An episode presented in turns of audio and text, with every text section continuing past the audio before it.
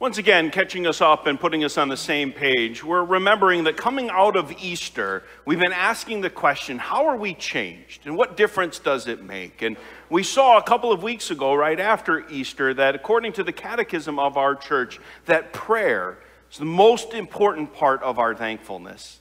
And then, in light of that, we've been working our way through the Lord's Prayer. And as you've heard the theme, we are up to this morning that second request Your kingdom come. And to help us understand that, we're first going to be looking at the catechism and the wisdom of the church. I will ask the catechism's question and invite you to join with me aloud as we read the answer that is on the screen. And so I ask, what does the second request mean?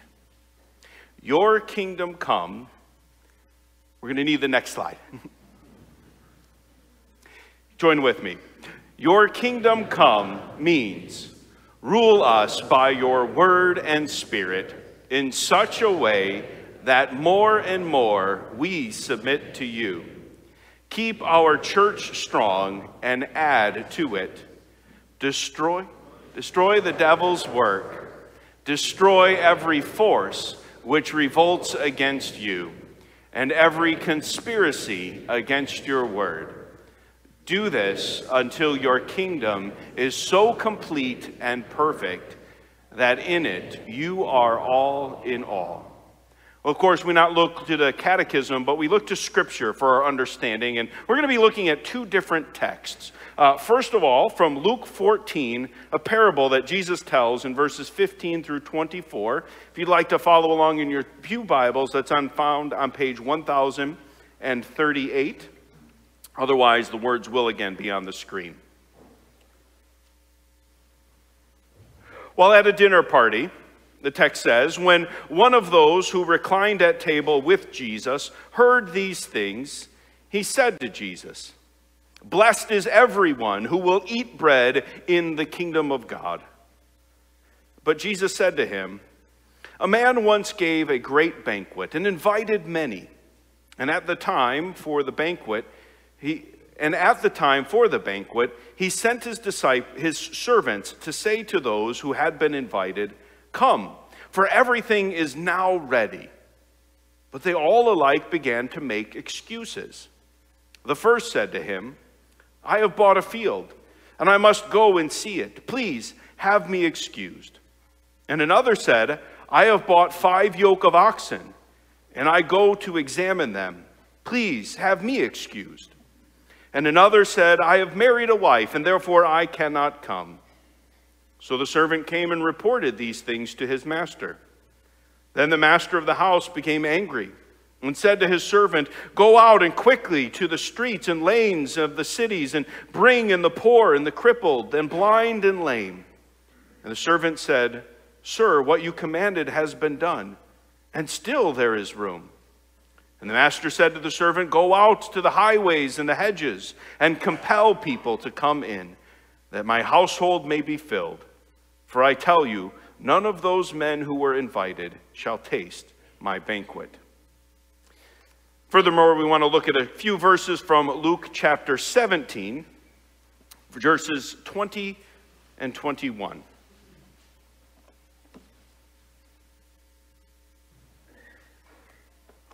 Being asked by the Pharisees when the kingdom of God would come, he, again, Jesus answered them, The kingdom of God is not coming in ways that, you, that can be observed nor will they say, Look, here it is, or there. For behold, the kingdom of God is in the midst of you. This is the word of the Lord. Thanks be to God. I don't know if many of you had the opportunity to pay attention, but yesterday was a pretty historically significant day as King Charles III was coronated as King of England and over the entire British Empire. And now, I didn't pay very much attention to it, but it is a significant moment in history. And in thinking about an earthly king and the kingdom that he is now taking over, I thought there were some things that can both help us understand what it means to pray, Your kingdom come, but also some difficulties uh, that it might raise for us in that understanding. I say this because right away in my studying on the subject, Your Kingdom Come, I was hit with that struggle. This is a humongous topic covered throughout the testaments uh, of Scripture. In the Old Testament, you have the, the issue of the, the kingdom of Israel and whether or not and how much of it was as the representative of the kingdom of God on earth in that place at that time. And then in the New Testament, when Jesus shows up, he begins his ministry, just like John the Baptist, by saying, Repent, for the kingdom of heaven is at hand. And then, as a big part of his ministry and his teachings, he would tell parables. And the vast majority of the parables that he told started with the phrase, The kingdom of heaven is like. That's where we got the story that Lucas told to our children this morning. The kingdom of heaven is like a treasure that was buried in a field. And sometimes when Jesus talks about the kingdom, it's very clear that he's talking about something that is available, that is open, that is near, like he proclaimed at the beginning of his ministries. And other time, he alludes to, he alludes to the kingdom of heaven as something that's in the future, something that we're waiting for to, to see. And so, in all of that, how do we understand or even begin to look at this subject of your kingdom come?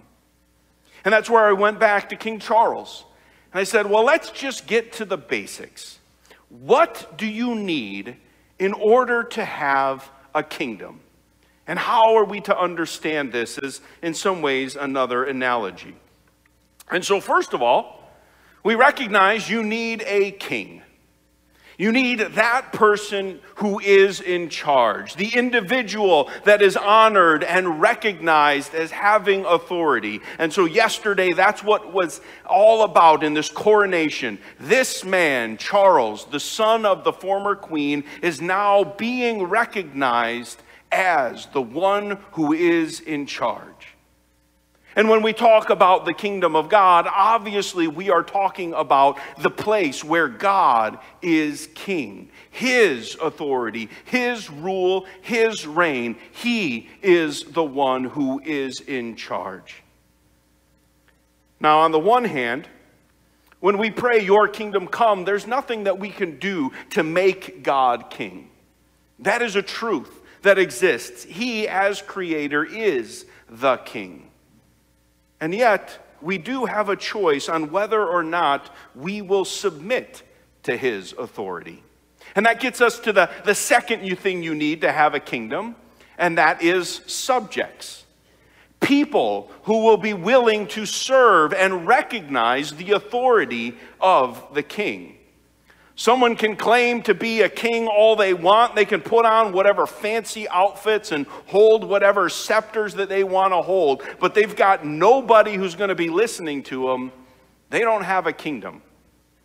And that was highlighted in our first part of the Catechism Answers. When we pray, Your kingdom come, we are praying this rule over your word, rule over us by your word and spirit in such a way that more and more we submit to you.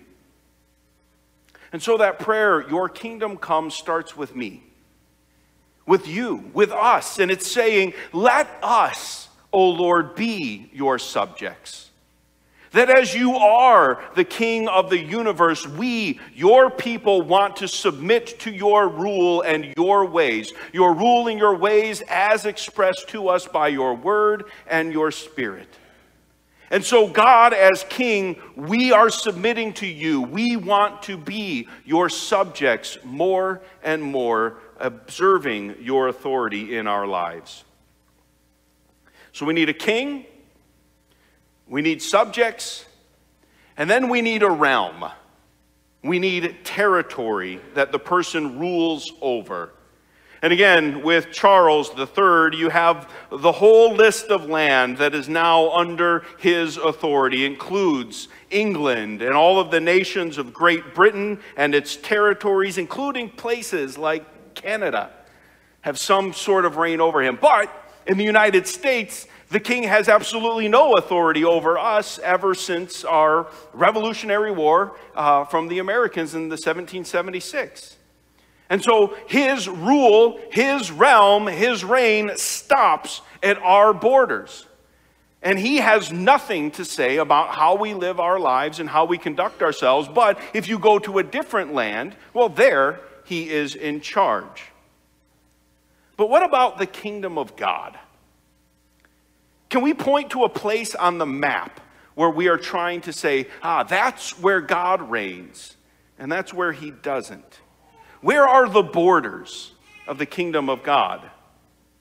Now, when the catechism continues in its answer, it says, Your kingdom come, when we pray that, also means keep your church strong and add to it.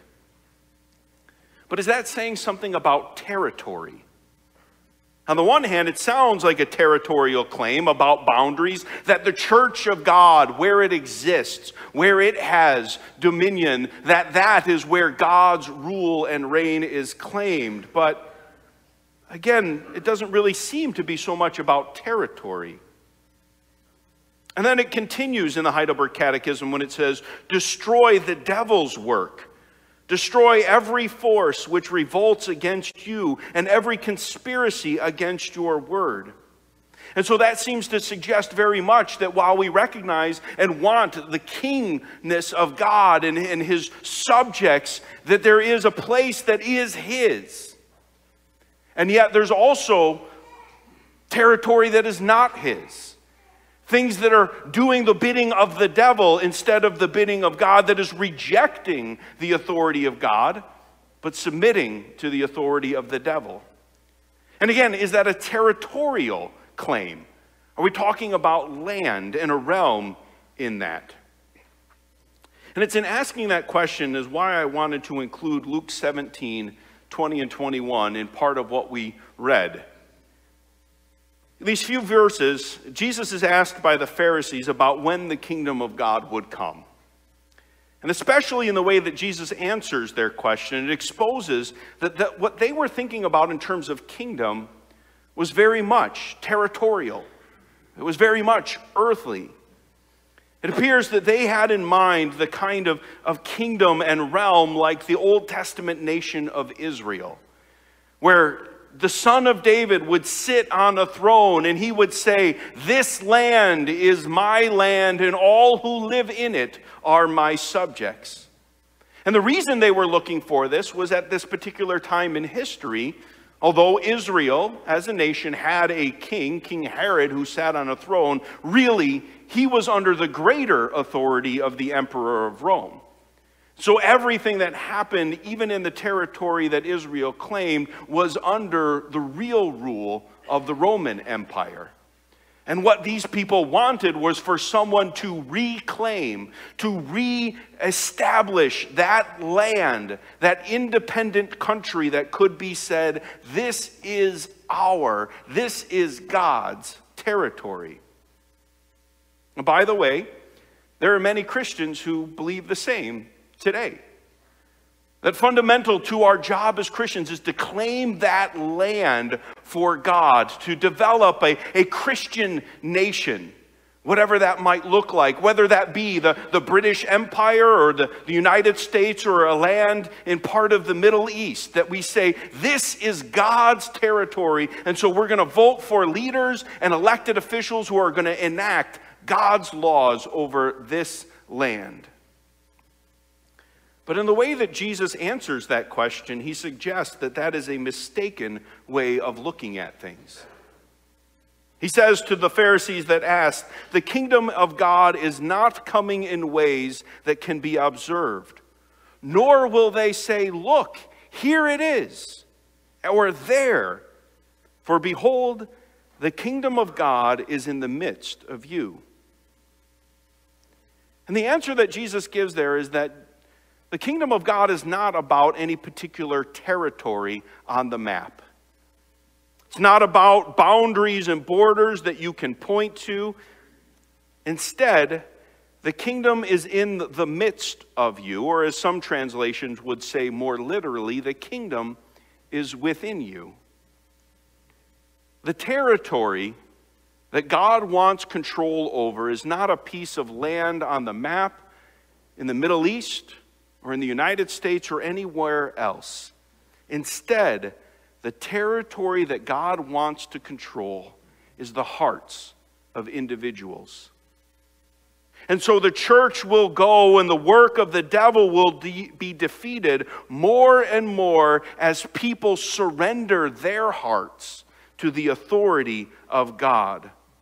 Not that they claim physical space, but where their hearts are surrendering to God, that is where you will find the kingdom.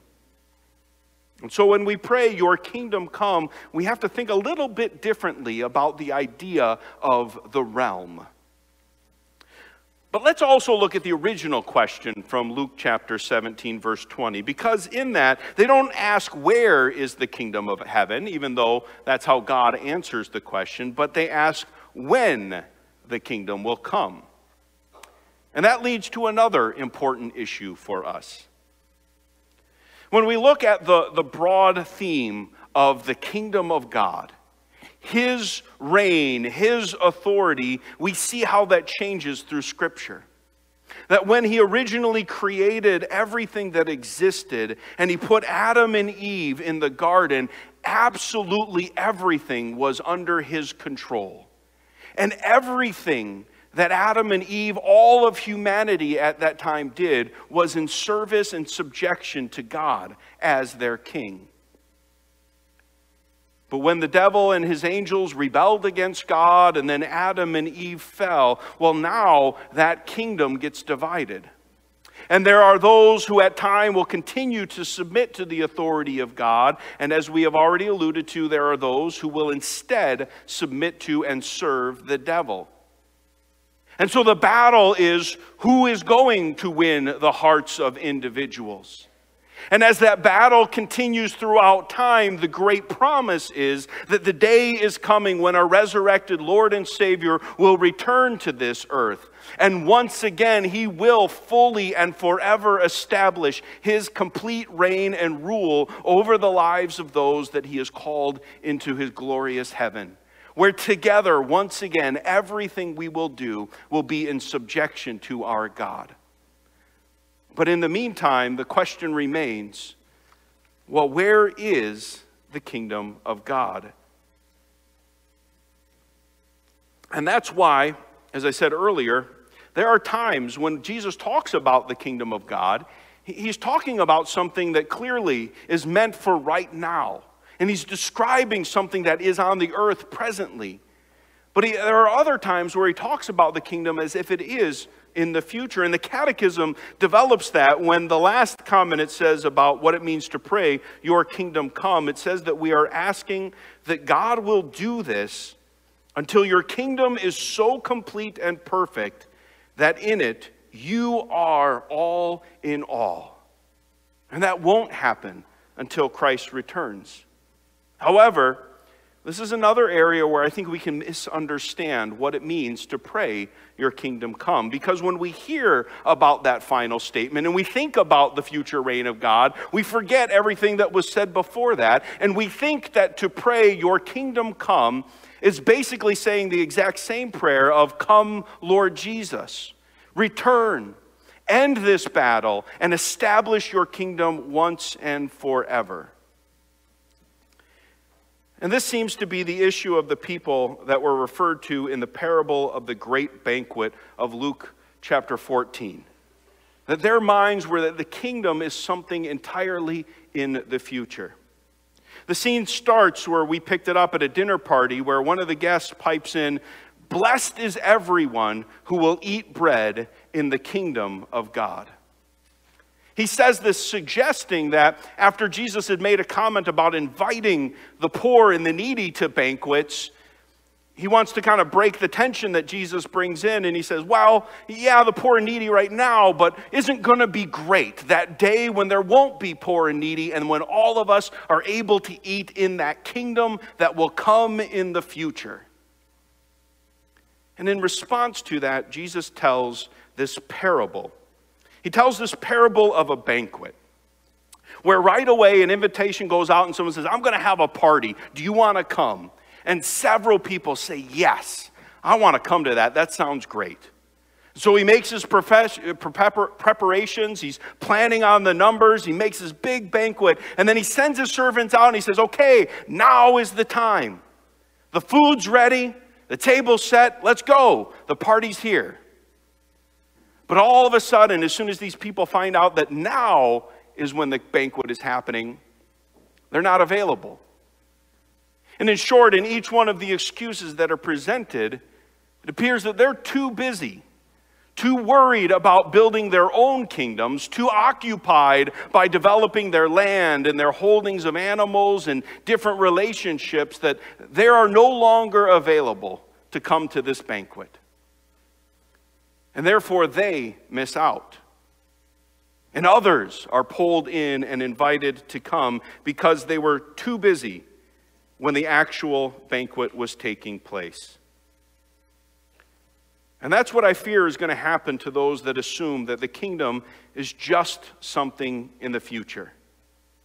Yes, we want to go to heaven, and we want to be part of that great banquet after we die. But we miss the moments where the kingdom exists now. And now, we're just too busy developing our own kingdoms. The kingdom is not just something that we are waiting to come one day down the road, but opportunities and invitations to the kingdom are all around us each and every day. And ultimately, that's where I want to challenge us to think about the kingdom of God and what it means to pray, Your kingdom come. To elaborate on that, I wanted to use an illustration that I got from a book I read a long time ago. It's by the Christian musical artist named David Crowder. It's called Praise Habit. And in the book, uh, Crowder talks about the fact that he actually had a restaurant that was directly across the street from the house where he lived, and so he ate there very regularly. And in this restaurant, they had on the wall a, a sign that said, You are here. And he doesn't elaborate on it, but likely it's just kind of playing off as a joke those things that you see on maps when you go to a zoo or a museum that identify you are here on the map so you can figure out where you are. But when David Crowder looked at that sign, he says, You know, there's a couple of ways that you can read that sign. On the one hand, you can read that as extremely limiting. You are here. And what that means is you are not anywhere else. You are a finite person that can only be at one place at a time. And so you're here, and this is all you've got. And in that, it's just this moment. This is all you have. And the moments are quickly fading away. So you better grab onto it in this moment, or else it's going to fade. And, and this is, again, all you have. That's one way of looking at that sign. But then he continues. And he says this, but I disagree.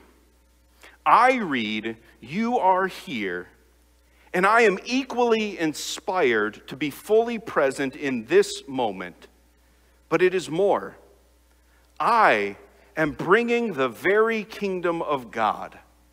I read, You are here, and I, ignoring the dramatic punctuation of finality, think, The kingdom of God is sitting in this restaurant, waiting to bring something better. I've always loved that idea. And this is the concept. This world has stepped away from the authority of God. That's the fundamental definition of sin.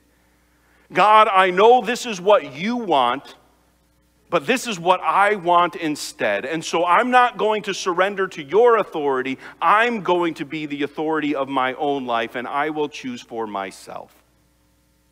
And in that, our world is divided where all of the time there are those that are opposing God while we hope and pray that there are more and more who will surrender to God. And when we pray, Your kingdom God come, yes, we're looking forward to that moment where everything will be fully restored. But you're also being invited into the kingdom today. God wants to rule your life And He wants to lead you into a deeper and more meaningful existence right now. And what is more, God is inviting you to be His ambassadors and to pray, Your kingdom come. Is another one of those prayers that we can't pray with honesty if we're not willing to just say the words, but follow up with action. And we act in the way that David Crowder described well. When you're part of the kingdom of God, wherever you are, the kingdom of God is there. And therefore, you have the opportunity to bring a little bit of light, a little bit of reclamation, and a re- little bit of reconciliation to that hurting and fallen world. That can happen when you're with a group of people, and almost all of them are walking by someone that has an obvious need, but because you pray, Your kingdom come you stop to meet that need. That can happen when you're with a group of people and everyone is mocking and, and picking on somebody else. But because you pray, Your kingdom come, you stand against those that join in the mocking and you stand against what they are doing. That can happen when you are all alone by yourself and you feel the temptation to do something that you know is not right. But because you pray, Your kingdom come, you choose to surrender to the authority of God rather than your own fleshly desires. That can happen when you're out busy with a, a, day full of activities that you need to do to get done in order to make sure that your life doesn't fall apart. But because you pray, Your kingdom come, you recognize that the other person in the field needs a hand for a moment or someone else near you needs you to just step away from your business in order to ask how their day is going. And every time we do those things, we bring the kingdom of God, that bit of reconciliation, rebuilding, reestablishing what has been broken by the devil to this earth right now. And that's what I want to encourage you in terms of thinking about what it means to pray, Your kingdom come. Yes, it means, Lord, come back.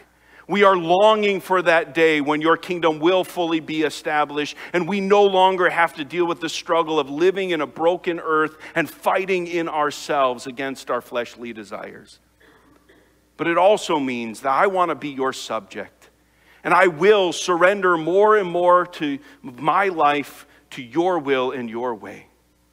It means that we want to grow his kingdom, that we want a church that is strong, and that we want to use that church to destroy the work of the devil and his desires to claim the hearts and lives of people that are around us. And in doing all of that, I hope that our eyes are always open to the opportunities that God presents to you every moment of the day, wherever you are, because you are there the kingdom of God has an opportunity to shine. And so look for those opportunities this week. As you work, as you go to school, as you interact with your neighbors, look for the ways where God's kingdom can come. Let's have a word of prayer. Lord God and Heavenly Father, as we pray to you and we use those words that you are our Lord, that's what this is all about. We thank you for saving us, but having been saved, we pray that we would submit to your authority and rule in our lives, that we would be your faithful subjects, living lives worthy of the calling that we have received. And not only may that be the truth of our hearts and our lives, but may we seek to bring that hope, that light that you brought through the resurrection of your Son into a world that needs that news so desperately. And so open our eyes through your Spirit to the opportunities that are all around us to present and proclaim that your kingdom has come. Use us to be your hands and feet in this world. And so when we pray with our lips, Your kingdom come, it would be matched with our works of service to you, our King, as we seek to expand your kingdom, not in terms of space on a map but that more and more hearts and lives would be surrendered to you. It is because you are the King, our Lord and our Savior, that we pray this. Doing so in Jesus' holy name. Amen.